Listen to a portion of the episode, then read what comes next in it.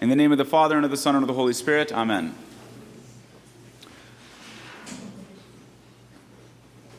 When you peel off all the layers of Christian doctrine, morality, ethics, all these things, when you peel off all the, all the layers of the various aspects of spirituality and Christian living, at the very core of all of it, there is merely, and not to be overly sim- simplistic, but really, there's one specific difference between somebody that is saved and somebody that is condemned.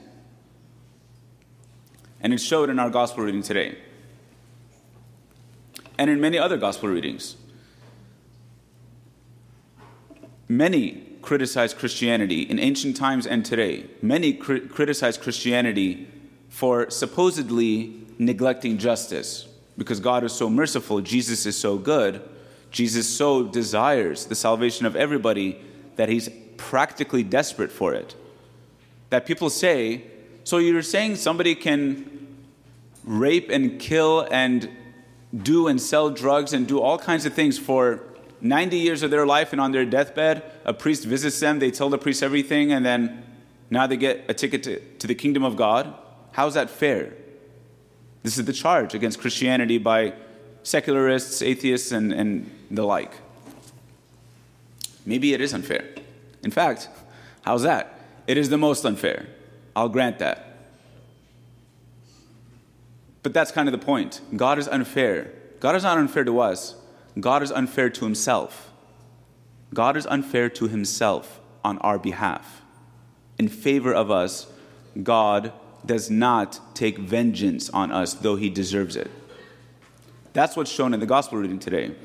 A man had two sons, and the younger one, in total disrespect and total negligence of the love of his father, says, Give me my inheritance now, which was owed to him only when he would die, only, only when the father would pass. The son is essentially telling his father, you're dead to me already. We have no relationship. I don't care about you at all. All I care about is your money. And I'm getting kind of impatient with your life, so just give me the money now. And the father respects the son, shockingly. The father respects the son, and he gives him his inheritance. And what does the son do with it? It says in the gospel reading, he spends it on loose living. Later on, it clarifies it. He spends it on prostitutes, harlots. And he goes into a far country. It's not just that he wants his money immediately, but he also wants to go as far away from his father as possible, as far away from the house of his father as possible. He goes into hiding to go and do his deed quickly, swiftly, and from a distance. Look at the nature of evil. It has to happen fast, and it has to happen far away, far from the eyes of anybody that loves one.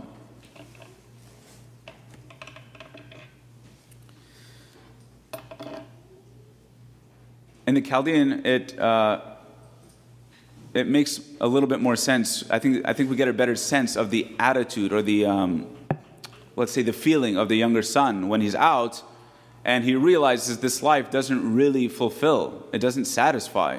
And in fact, it ends up becoming a, its own prison. He thinks that by receiving the money from his father's inheritance, that he's going to be free now. He'll leave the house of his father where, where he feels chained and enslaved, and now he's going to go into freedom, into a far country. He can do whatever he wants. He can be whoever he wants. He can identify as whatever he wants. No one can stop him. No one from his father's house is going to tell him what to do or what not to do.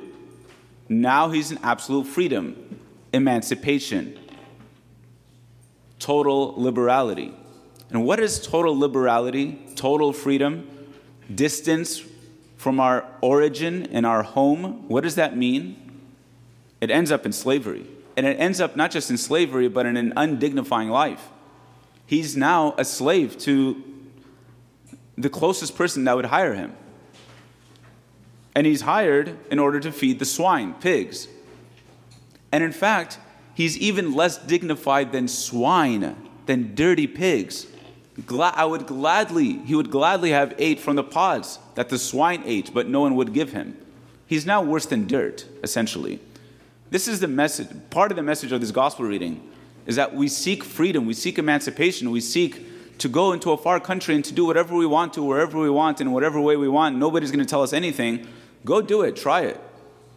Try it out, see how it goes for you. It's not going to go well. You're going to end up a slave like the rest, and like the younger son in this gospel reading. In the Chaldean, it says it nicely. Could I love that saying. When it's in English, it's translated when he came to himself. It's nicer in Chaldean. When he woke up to himself. When he woke up to himself, he's living in living in this total emancipation and, and this total freedom, partying and doing whatever he feels like doing, wasting all of his money. He's living in a dream world, in a fantasy world. And now finally, reality kicks in because he's living in such dire straits, because he's living in such poverty, because he finally realized his slavery.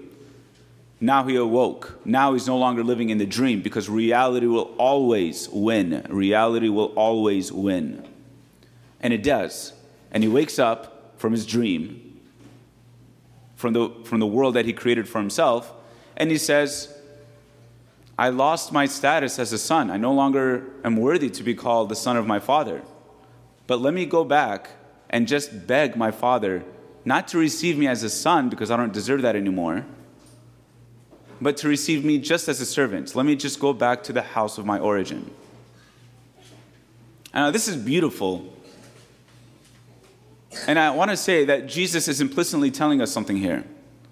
We sin, all of us sin.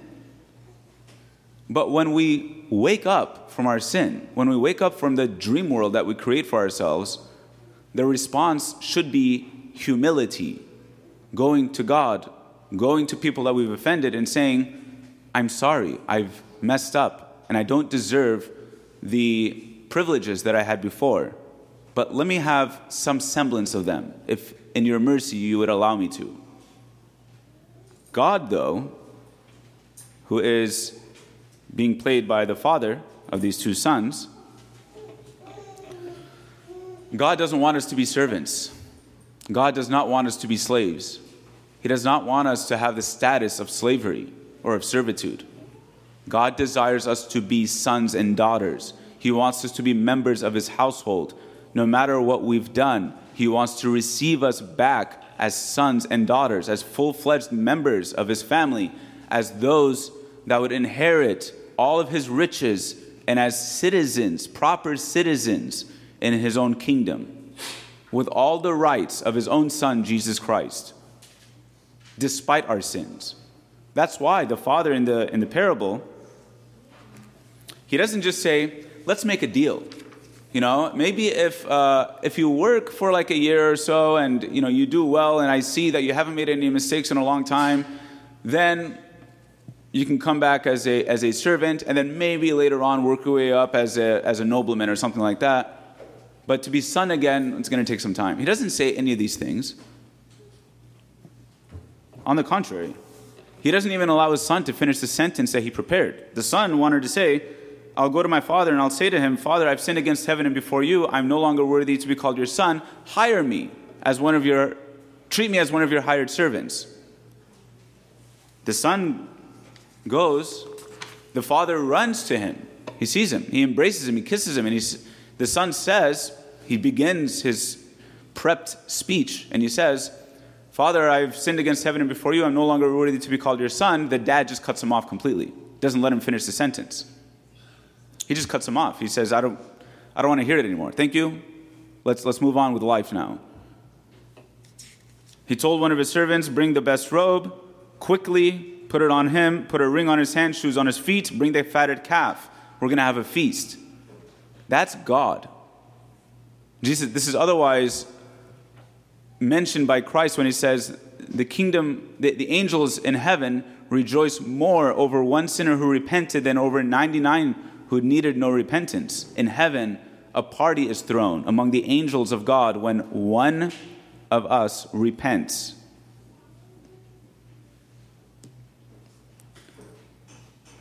But let's move on with the story a little bit. So far, what have we learned? We're sinners. We stray from the Father's house constantly, and yet God is always looking out for us. And that when we even turn around back to Him, He runs to embrace us, takes us back to Himself, and He throws a party. He rewards us for coming back and does not punish us for going away. Moving on with the story. Then you've got the older son. And the older son, he sees or he hears singing and dancing. He's wondering what's going on. He asks one of the servants what's happening. And the servant says, Oh, your brother has come back. Your dad has thrown a party for him. And he is indignant. He's upset. He's upset that his younger brother is being thrown a party for him. He is jealous. And all the work that he's done for his father, all the, all the privileges that he has from his father's house, have just been thrown out of the window because he goes to his father, or his father comes to him and he's begging him to come hang out, come to the party. And he says, No, I have served you all these years, I've never disobeyed you, and you've never done anything for me. And yet, your brother, your uh, son, who spent his money on prostitutes. You've given him the fatted calf. And the father's answer is great. Son, you've always been with me. All that is mine is yours. You see, the son, the older son, has revealed his true self. It's not enough that I'm a son of God. It's not enough that I inherit the kingdom of God. I want pleasure. I want the things of this world. I want to have a good time. I want to be entertained. I want to be the center of attention. I want all these things. It's not enough for me that God has dignified me and elevated me to the status of son, that I get to dwell in the house of the Father. The son, the older son, has revealed his true colors. All of his obedience is just for a silly, frivolous, and superficial reward, a party. All of his work is just so that he can become the center of attention. It's not out of love of the Father. So notice that neither the younger nor the older son really love the Father well. But I go back to my first point. There's only one specific difference between somebody that's saved and somebody that's condemned. Somebody that's condemned does not receive, does not acknowledge mercy and forgiveness. Somebody that is saved receives in humility the mercy and the forgiveness of God. The point is, every single one of us is in need of God's mercy at all times.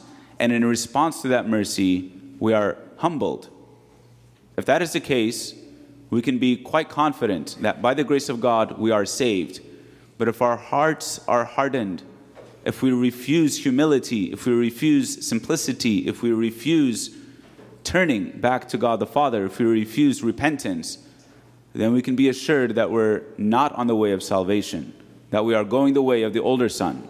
But if you can acknowledge, like I can, that we are sinners like the younger and the older son, each in our own ways, then hopefully all of us can turn to the Father and say, I'm not worthy to be called your son or your daughter. Treat me as one of your servants, and God will say, I'm going to get you a robe, I'm going to get you a ring, I'm going to make you a son, a daughter. I'm going to give you the kingdom. Amen.